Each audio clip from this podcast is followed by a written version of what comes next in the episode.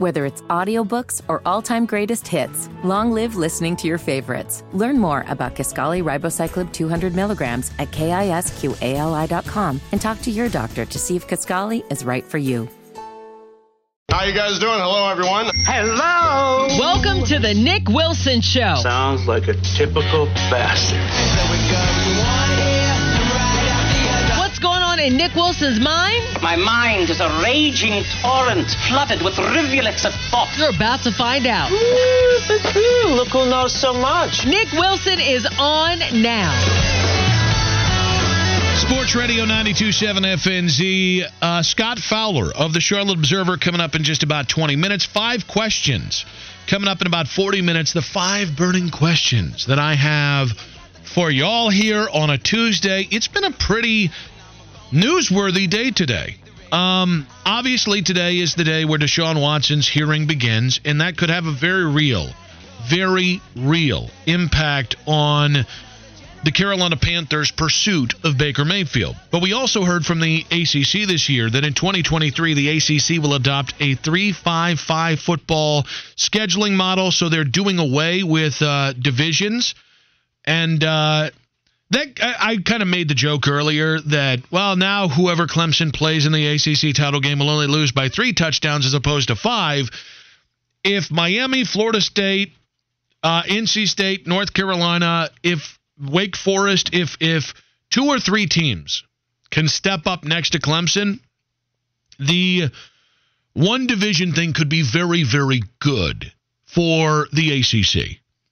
In the end, it probably is better than just having divisions, which never. Th- my problem is the primary opponents.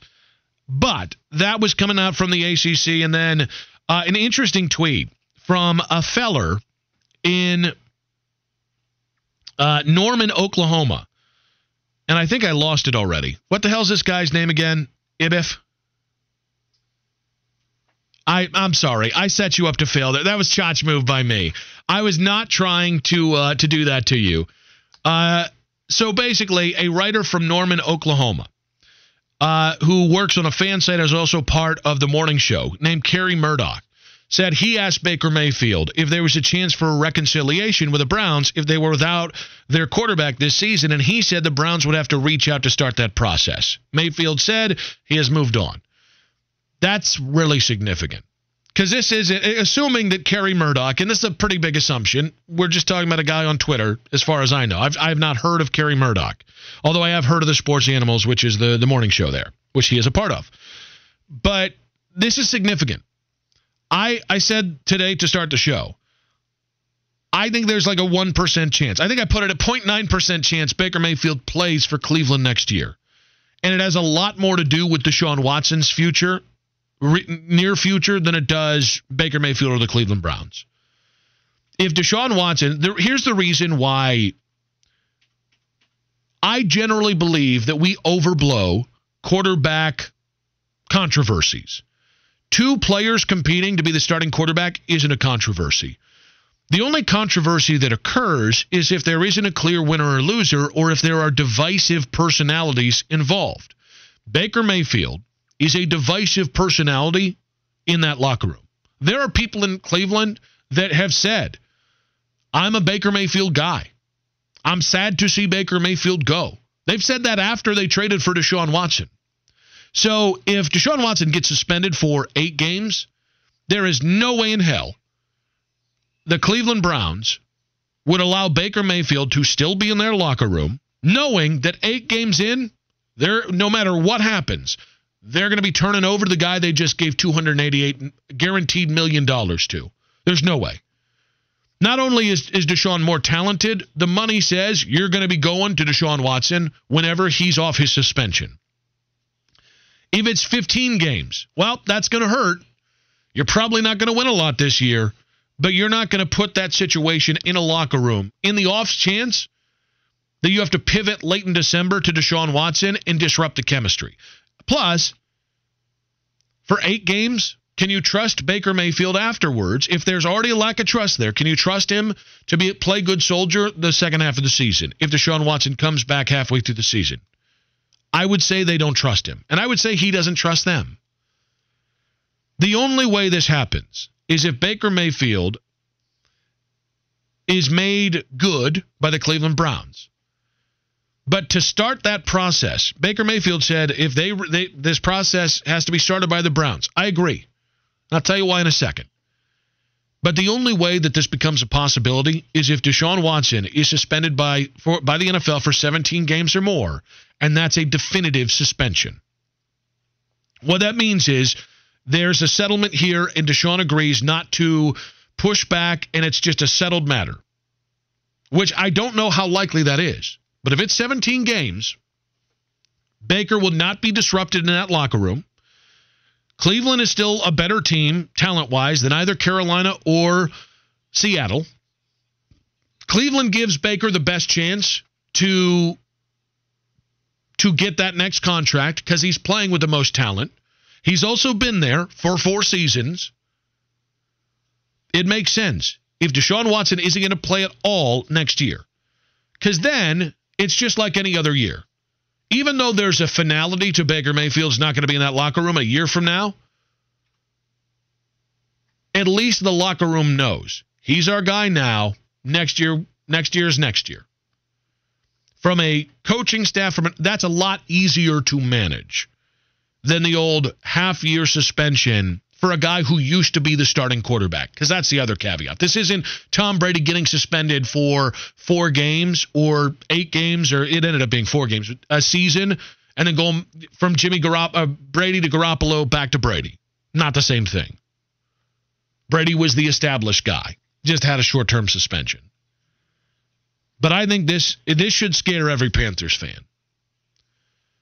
Because Kerry Murdock doesn't really have a reason being from Norman, Oklahoma, in the Norman, uh, Norman, Oklahoma media, he doesn't have any real reason to to to say something that benefits Cleveland and their negotiating power, especially if it comes directly from Baker Mayfield.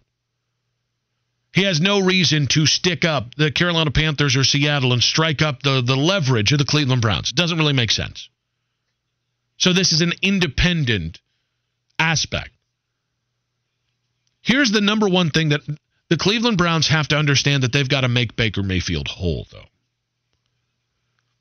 They have to, because they disrespected him publicly, and they disres- They were the one that I think broke the their the the report that said it's not just about chasing Deshaun Watson. That's understandable, right? Like it becomes hearsay. When Baker said they didn't tell me that they were going to uh, run, uh, they were going to chase Deshaun Watson. That's hearsay. He could be lying. I don't think he is, but he could be lying. The Browns could also be lying when they say uh, when they when they say we told Baker Mayfield that we were going to have these conversations, but it's hearsay. They were the ones that somebody in that organization went to the national media and released a, a report saying we're going to we're, we're looking for an adult in the room at quarterback. And they said that after the guy that stabilized them got their first playoff win in over 30 years, who stabilized the organization, started the most games, uh, con- uh, most games as the starting quarterback in four years than any other quarterback since Bernie, or since Bernie Kosar or Vinny Testaverde 30 years ago. You said he's not an adult in the room. After chasing a guy with 24 allegations and lawsuits of sexual impropriety and assault. That's personal. You got to, if you're the Cleveland Browns, whether that's a promise to not franchise tag him if he balls out, filling in for a full year of Deshaun Watson, whether it is you give him a $5 million bump or bonus or put more incentives in his contract, whether that is a public apology, the Cleveland Browns have to make good to Baker Mayfield. I grew up a Cleveland Browns fan. I am a Baker Mayfield fan. I don't give a damn that he's a bit of a diva. I don't give a damn that he wears his heart on his sleeve. I like that. Give me somebody real. And I am offended at the way the Cleveland Browns handled Baker Mayfield. It's not the moving on, it's the adult in the room crap. That was too far and the Cleveland Browns have not earned. This is not the Pittsburgh Steelers. This is not the uh, Dallas Cowboys. This is not the New Orleans Saints. I'm talking about recent success, so maybe we should drop the Cowboys out of that. But this is not one of the best teams in the NFL the last 20 years. This is a team that has been perpetually crap, a god awful organization. They win one winning season in 22 years, and the guy that got them there, they basically called a child and said they'd rather have somebody can, somebody accused of sexual assault, saying that guy was more of an adult than that. It's personal with Baker Mayfield. The Browns have to make it unpersonal. Now, when it comes to the Carolina Panthers, this is the worst news possible. Because I think there's a decent chance that Deshaun Watson gets suspended for more than 17 games. And he ends up missing more than a full season. The 1% that I talked about, that's more about the Browns tucking their tail and making good with Baker Mayfield. I'm I think that's the bigger leap than Deshaun Watson gets suspended for 17 games. But if you can't get Baker Mayfield, I do think Jimmy Garoppolo is a better quarterback than Sam Darnold. But if you can't get Baker Mayfield, your chance at having meaningful, real, meaningful quarterback play this year. And a guy that can win you games as opposed to just not lose them goes out the window. I've seen Baker Mayfield win games pretty consistently two years ago. The 49ers have either won in spite of or won neither in spite of or because of Jimmy Garoppolo. Martellus Bennett five years ago, six years ago in New England, called him the B word because he didn't play through injury. Guys in San Francisco, kind of over the Jimmy Garoppolo thing because he didn't throw the ball down the field. And guys in the NFL, they know that a guy sucks before you and I do. They don't I don't know that anybody dislikes Jimmy because he's a really good leader. But the gap to me between Baker and Jimmy is a lot more significant. Don't look at the stats. Look at what the player does. Jimmy Garoppolo has put up really good stats, won a bunch of games in the best possible scenario. Top five defense every year, one of the five best offensive lines in the NFL every year, and one of the best and brightest young NFL coaches that we have in Kyle Shanahan. Baker Mayfield has had more success than any Browns quarterback in the last 22 years in the worst possible situ- situation. Number one pick, uh, pro, uh, longtime Hall of Fame left tackle had retired, offensive line in shambles, defense wasn't ready to compete, went through four head coaches in his first four years. In, in year four or year three, he took him to the playoffs. Got a playoff win in your rival stadium with a with an organization stricken by COVID. The gap between Jimmy and Sam, eh, it's still a gap. The gap between Baker and Jimmy and the success that you can have is significant.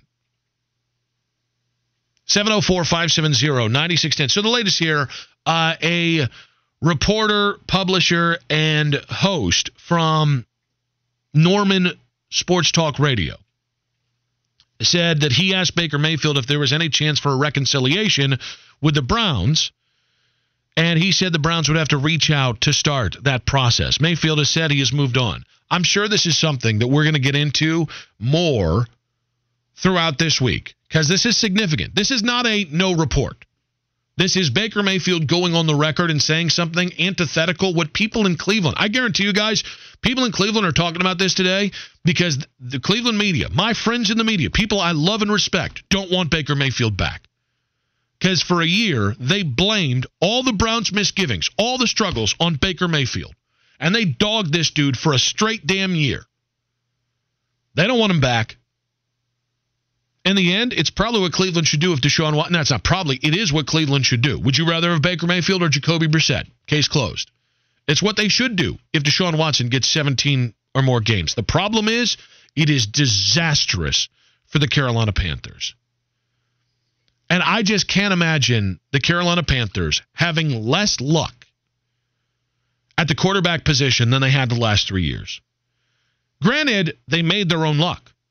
They signed Teddy Bridgewater knowing who he was, and he turned out to be Teddy Bridgewater. They traded for Sam Darnold in spite of all logic because they really squinted hard and said he could be the guy. He's not. They passed on quarterbacks each one of these years in the draft until this year, and then the only competition they brought in is a late third round pick. And oh, by the way, the reason why they might miss out on Baker Mayfield is a difference of a couple million dollars and timing.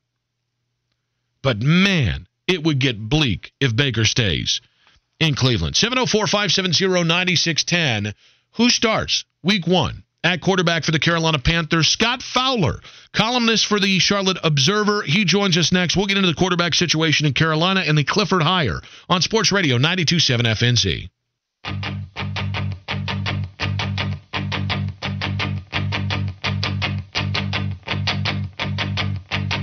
Sports Radio 927 FNZ. Five questions coming up in about 20 minutes. The five burning questions that I have. Uh, one of them's really interesting considering the latest report on Baker Mayfield coming out of Norman. Or, sorry, uh, uh, let's not say report. The latest uh, tweets coming out of Norman that Baker Mayfield might be amiable to going back to Cleveland. That's the first we've heard of that. I think that's significant. In the meantime, we got the Steve Clifford press conference coming up at 1. You guys are going to want to listen to what Steve had to say. I would love it. It'd be really funny if the Charlotte Hornets just replayed his first press conference. Like, just deked us all out. And just played his first press conference. And I was like, just kidding, guys. You're never going to hear from him because uh, we kind of half assed this hire. Uh, however, Steve will be uh, coming on the station at 1. I believe he's going to be joining Kyle Bailey this afternoon. And then Mac and Bone tomorrow morning. So to go ahead and talk about the Clifford hire and so much more. We might get in on this Baker Mayfield talk as well. He is a columnist for the Charlotte Observer. Good man as well, Scott Fowler on the guest line. Scott, welcome back to the show, buddy. Glad to be back. Thanks for having me. Well, we're happy to have you here. So. Uh, I, I, read your piece on it. I don't want to give away your take on the Steve Clifford hire, but did the Hornets make a good hire with Steve Clifford? Given the circumstances, I say yes. I know that is not necessarily popular uh, to say they actually may have got this right, but I think you know if they weren't going to hire, uh, if they weren't going to hit a home run, and um, and I also wrote a column earlier thinking they should really look out of the box and look at hard at Dawn Staley. Given none of that happened, and uh, Kenny Atkinson travesty, I thought Clifford was actually a good move. I've always admired his coaching ability. Even when he left, I thought he got fired uh, too early here. And on either side of him, the Hornets' record getting into the playoffs has really been pathetic. Uh, with Clifford, they made it two out of five years. So I think he's a defensive minded coach, and I think he'll actually succeed here again. Uh, Scott, let's look at because I tried to do this earlier because I am somebody who I like the coach the fit really scares me. And mm-hmm. so I but I but given that, I'm not a fatalist. I don't necessarily think it's it's doomed, but I just am concerned about it. Let's start with the best case scenario. What do you think the best case scenario is for Steve Clifford 2.0 in Charlotte? Best case scenario: re-sign Miles Bridges, um, get lucky with one of the young players or two, you know, to emerge the the core of about five of them that he's going to have to work with. Uh, get him to play some young players a little bit more. I think that'll be certainly part of this that he's going to need to. He's definitely favored veterans when he was here the first time, and all of that. Uh, you know, win 45 games uh, rather than 43 this first year, and end up as a sixth seed. That would probably be a best case scenario. All right, let's go to the opposite side. What's the worst case scenario with uh, the Steve Clifford hire? Uh, worst case would probably be he and LaMelo immediately clash. Uh, they lose Bridges somehow, you know, and, and restricted free agency, uh, and they just, you know, they they they really bomb. And it is, you know, in Orlando after he left here, you know, he made the playoffs the first two years and then their third year they really bombed. They went they won like 21 games or something, and and that was the end of the Clifford era in Orlando. So he he's had those you know couple of post seasons in his last two stops, but then it's gone sour and. you know, he's 60 years old. He's not going to be here 10 years. But I think that that yeah, worst case scenario, sure they you know they win 25 and they're doing this again next year. But I really don't. I just don't really foresee that happening. I don't. I think he's too solid and steady a guy for it to just all go completely to pieces. Scott Fowler, columnist for the Charlotte Observer, on the guest line. Uh, we are breaking down the Steve Clifford hire. He will speak to the media at 1. Will Steve Clifford? That'll be played on this very show on this very station.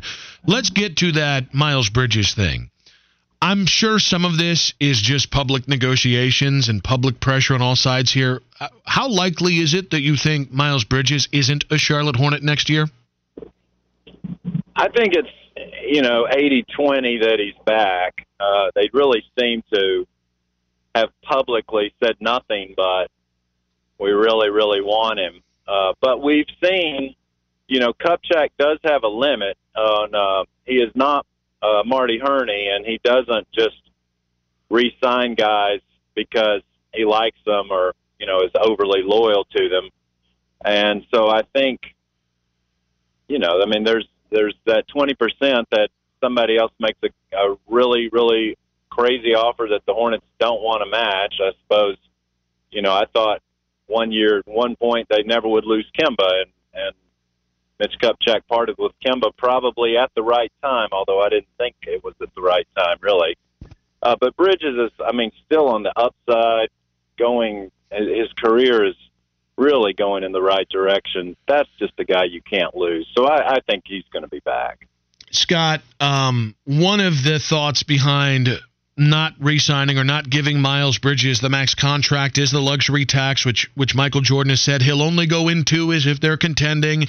The the there were other thoughts on the Kenny Atkinson walk away that that was tied to uh, paying assistants, and the Hornets do have a reputation around the NBA as being a very frugal organization. If Michael Jordan doesn't spend now, is it safe to assume he won't ever spend? well, I, I think I think that reputation is somewhat uh, erroneous. I, I think they've they've spent a fair. They're not. This isn't the Donald Sterling uh, era out here. I mean, they really spend some money. I think they probably made the right call on Kemba. You could argue they've overpaid several people, uh, Gordon Hayward, uh, et cetera, Nic- Nicholas Batum. So I think they've they've you know spent some money. Michael has uh, certainly said that that he doesn't want to go luxury tax. I think Bridges is the guy they're going to reach for. If they don't reach for Bridges, uh, to your point though, which is a good one, yeah, I mean that's a bad sign because here you are trying to restart again with a coach, and you cannot waste the Lamelo Ball years. You know, Lamelo is starting to hit his prime, should get better in the next three years. Got to keep him. Obviously, that's a max contract, but you got to surround him with people. Lamelo is better, you know, when he's got a lot of scores around him. So, and Miles has got to be one of those.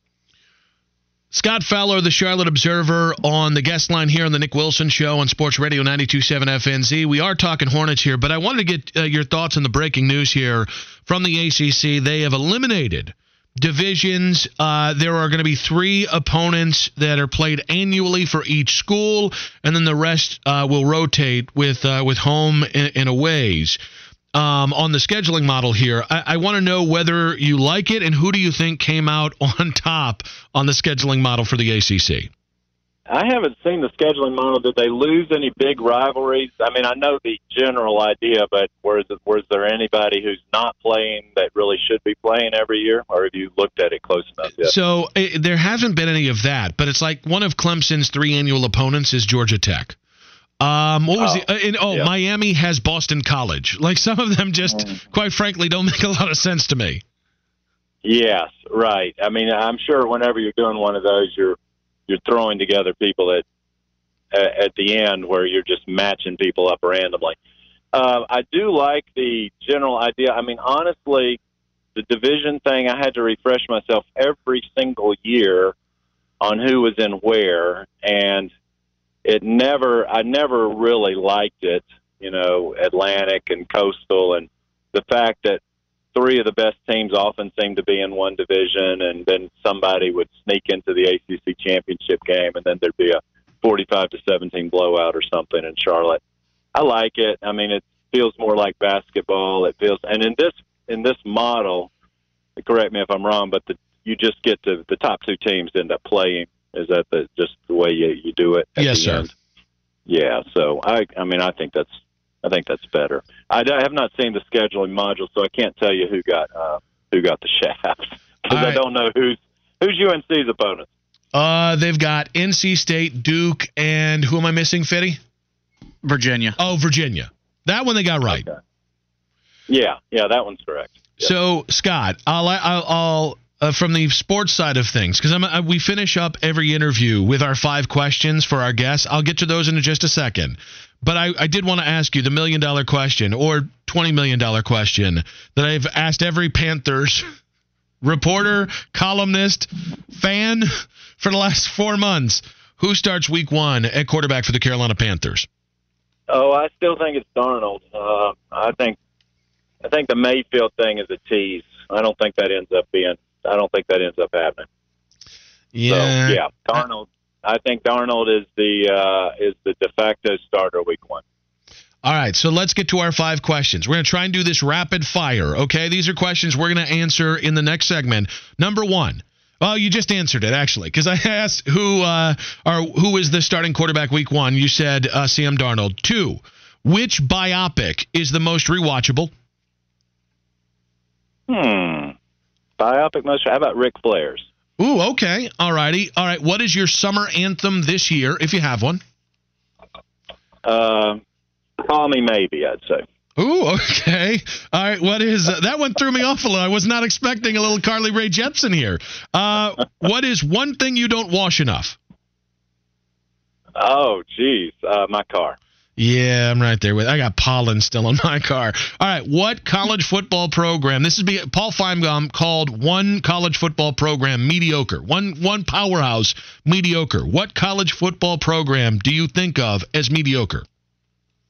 Mm, Michigan. All right, that very very good there. All right, uh, Scott, you are fantastic as always. Everybody read Scott's work on uh, the Observer and theobserver.com. Scott Fowler, columnist for the Charlotte Observer. Thanks for playing along, man. Really do appreciate your time. You're welcome. Thanks for having me. Y'all have a good one. You too, Scott Fowler. There, uh, we'll get to those five questions, but there were some interesting things. One, I after the reports coming out of Norman, and I'm actually looking. There's actually a video. We'll see if we can get this at some point in the show of uh, Baker Mayfield being asked if Deshaun Watson is suspended, will he return to Cleveland in 2022? It. This is the first time I felt like there's a decent chance or a realistic chance that Baker Mayfield stays in Cleveland. But it's all in. T- it, I, if it's 16 game suspension for uh, Deshaun, I I don't think he's going to be back.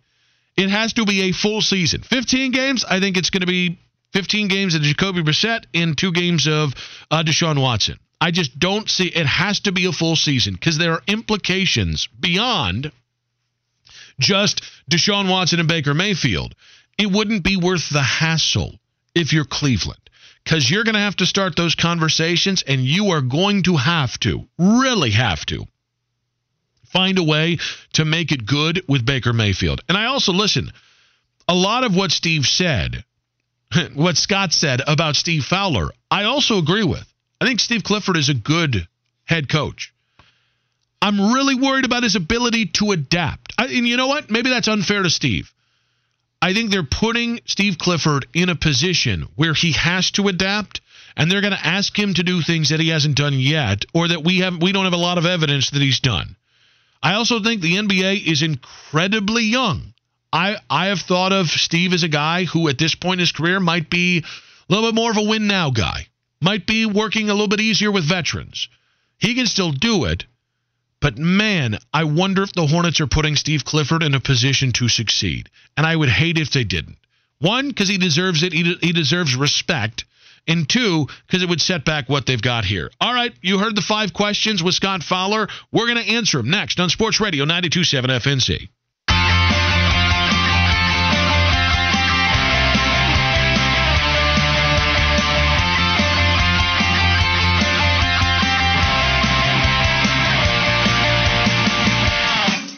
Sports Radio 927 FNZ. Coming up in 20 minutes, the Steve Clifford press conference.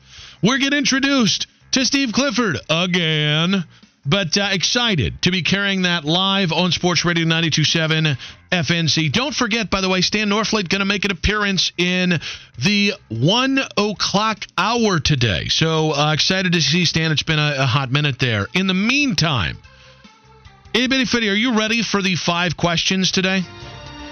Because I am. Let's get into it. We just asked Scott Fowler some of these. Pitch in on the Garage Door Guru text line when you can. Or at Nick Wilson says if you want to answer our little questionnaire there. So, itty bitty fitty, I asked this one. I'll ask it to you. Who is the week one? Or sorry, what is the week one quarterback matchup between Carolina and Cleveland? I'm gonna I'm gonna stick with Sam Darnold and Carolina. And I think after recent tweets, not reports, but tweets, Baker Mayfield will start for the Cleveland Browns. Can you? All right. What is more enraging to people in their respective towns? Is it Baker Mayfield starting week one and balling out against Carolina? Or is it Baker Mayfield starting week one and balling out in Cleveland? Because I kind of feel like we've reached a point where those things are a lot more equal than I would have thought four months ago. If it's Baker Mayfield versus Sam Darnold and Baker Mayfield goes out there and, and, and taps that ass, guys, I'm just going to let you know there will be I Told You So radio on Monday. All right? And I will tell Matt Rhule, I told you so. I will tell the Carolina Panthers, I told you so. I will tell every jabroni that's been like, Sam could still turn it around. Ben McAdoo could save his career. And then people saying Baker Mayfield is mid. I will, I will eat your lunch. Week one. Now, if Sam Darnold balls out and Baker Mayfield looks like crap, and it's Darnold uh, here and Baker there, I will be sick for a week. uh, I probably would lean where you were. I, I think Deshaun's probably I I think he's probably going to get a season, and if he gets a season, I think Cleveland's going to be smart about this, and I think Baker is going to be smart about this. All right, five questions. That is number one again. What is the Week One quarterback matchup between Carolina and Cleveland? It's wild that there are two NFL teams that face each other Week One, and we can't answer that definitively for either team. Number two. I was watching Ali last night. He was on, and one, Will Smith is just other level in that. I mean, just one, uh, maybe one of the underrated Will Smith performance roles because there, I think there's a lot more, uh, more talked about roles with him. He's uh, he's mesmerizing, and not just that. The whole cast is phenomenal. Jamie Foxx is Bundini Brown. I can't remember who plays his uh, his second wife or his his uh, fiance when they're in uh, uh, Zaire together, but it's fantastic. I will ask you, which biopic is the most rewatchable? The Last Dance doesn't count because it's a documentary about a season. Mm-hmm. Um, Also, uh, it's a Michael Jordan puff piece, but continue. I saw The Light. It's about uh, Hank Williams Sr. And it's uh, and Tom Hiddleston, British actor, is Hank Williams Sr. That's what really turned me on to Tom Hiddleston's acting abilities. Was a Brit portraying a country music uh, legend, and he did a really good job of it. so if we go by if we go music biopic, Johnny Cash and Walk the Line is one is is uh, is a perfect movie for me. Uh, but I have I'm going to give you the one that nobody ever will talk about. If you guys haven't seen the Best of Enemies, Taraji P Henson plays a uh, a school board activist in the South uh, named Ann Atwater, and it's about her and the former head of the KKK in town becoming friends. Mm. Or not becoming friends. That's the wrong. But getting to know each other and changing the situation in that school district. It is really a powerful movie. But and, and Taraji P Henson's fantastic in it. But my favorite biopic ever, Cinderella Man. It's so good, dude. Um, it it's good Russell Crowe, which we don't get in every movie. Renee Zellweger is fantastic. Um, Paul Giamatti as the like pop pop jam. I or pop pop bam, not pop pop jam. That's pop pop jam feels like a kids game. Pop pop bam is punching somebody in the face. However, Cinderella Man to me is one of my favorite biopics of all time, and most rewatch. I can watch it anytime, any season, any day, any part of the day. Give me Cinderella Man. Number three of our five questions. What is your summer anthem this year, itty bitty fitty? It's not uh, "Call Me Maybe" by Carly Rae Jepsen. That threw me off so hard. I don't know if Scott was just screwing with us, but if Scott Fowler said, "Call me maybe," I first had to think, "Who the hell is that song by?" And second, I was like, "Huh?"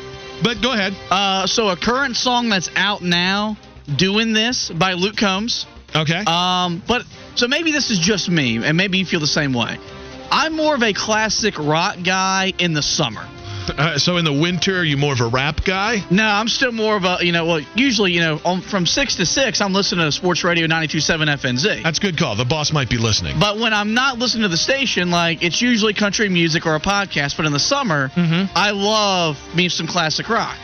So like any good Eagles song, uh, "Life in the Fast Lane," "Hotel California," tho- those are real good summer anthems for me. So I've got two right now, and they're two songs that have been released in the last three months. Uh, Red Hot Chili Peppers' "Black Summer" is really friggin' good. Was it, red hot?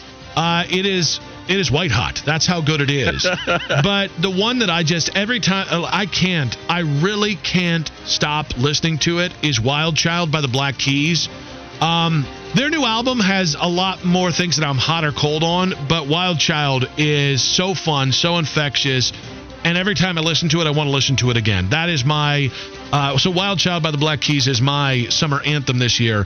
All right, I got lectured by my wife, and rightfully so, because when I came home for, for my final day before the cabin, I didn't wash my vegetable chili bowl that I bring every, and I never wash it. And then I came back yesterday, and I didn't wash it before I came in and ate out of that bowl. So my wife is like, "When was the last time you uh, washed the bowl that you eat vegetable chili out of every day for lunch for your PhD products?" And I was like, I, I couldn't tell her. There's a real chance that I haven't washed that bowl since uh, late April. Jesus Christ! yeah, leave him out of it. Um, because my thinking is, it's a soup. Any toxins get washed out every day by being cooked in it. So in some ways, it's it, it's just got a little bit of it's not got doesn't have dirt in it. It just has old vegetable chili residue that every day gets cleaned out because there's more water added to it and, a- and a new mix added. How much mold have you eaten in the last three months? I think I'm to live forever. That's all you need to know. So, what is one thing, itty bitty fitty, you don't wash enough? And realize you'd like to have a job later this week. Um, it's really hard because I'm very picky about my stuff being clean. Like I wash my my clothes once. I don't wash my bed sheets enough. Like Yeah. I, like I should wash them because I sweat in my sleep Uh huh. once a week. Amongst other things. Y- yes. Um, and right now, I mean, it's right now it's been a month. So I, in college, my rule of thumb was I would wash my sheets every time I got a new girlfriend. And, I, and I didn't realize until afterwards because I was thinking it would be really like it, it- like it'd be just really kind of crappy to to be sleeping on covers or whatever if you had dated somebody and been it like it just it it was a, a little too much for me. And then I realized I dated a girl for a year and I dated like three girls back to back to back, and then I dated another girl for a short. Like I realized how my longer relationships, how dirty my bed really, really got, and how not okay that was. You should wash it once a month, every six weeks at worst. The text line wants to know if I wash Ramsey's. Yes, when when the bed gets washed and I wash my pillows and stuff separately, Ramsey does make it into the washer. And by the way, and put his name machine. on it. It's uh, it's you dry Ramsey. He's a stuffed animal. Why doesn't he dry himself or just air dry? He, he wants to be included with all the other drying materials. So he wants to have a drying orgy. Does Ramsey? oh, it's time to get washed, is it? Look out, linens, because Ramsey's a coming. Final one here of our five questions. And again, first one was what is uh, or what is the week one quarterback matchup between Carolina and Cleveland? Which biopic is the most rewatchable? What are your summer anthems or what is your summer anthem this year? What is one thing you don't wash enough? And finally, Paul Finebaum called well, I'll, t- I'll explain who it is afterwards because I don't want people to say this. He called one football powerhouse, legendary football program, mediocre. So that's all they are anymore. What college football program do you think of when I say mediocre college football program? Texas, USC, Michigan. I would go Miami. Like Miami now, they'll have like one nine win season every two years or four years or whatever, and people are like, Miami's back. So here's my thing with Miami. Like I- they were Texas just historically great over like for like 30 years. Uh-huh. They got really good in the 80s, that carried over into the 90s, and then by the mid 2000s, it was done. Like to me, that's not like legendary's 50 to 60 years of greatness. I think you're splitting hairs. When you were born, Miami was one of the five best programs in football and had been for 15 years. They were. And then they had another 15 years before they crapped out. A 30 year run is pretty, in college football, that's pretty transcendent. You can't punish the uh, University of Miami because Howard Schnellenberger didn't show up until 1976 or whatever it was. uh, all right, guys, here these are. You can either answer these on uh, at Nick Wilson Says on Twitter, or I did put it in my Instagram story at Nick Wilson Says as well, or you can hit us up on the Garage Door Guru text line. Uh, what is the week one quarterback matchup between Carolina and Cleveland? Which biopic is the most rewatchable? Again, check out the best of enemies, Taraji P. Henson and Sam Rockwell. It is a fantastic one. What is your summer anthem this year? What is one thing you don't wash enough? In what college football program do you think of as mediocre? Paul Finebaum said Florida. And he, he isn't wrong. Uh, TFB saying uh, Tennessee football is mediocre. I don't think ten- Tennessee football lately even even deserves to be called mediocre. I think I think it's just a bad football program. I think they're actually finally on the right um, the right path, but this is just a bad football program. Uh, three three six number saying a magic potion, meaning that's the uh, the Black Keys album. Uh, and then uh, Panther Bow saying "Wake Me Up" by Foals. We'll get to more of that, but Steve Clifford's press conference next on Sports Radio 92.7 FNZ.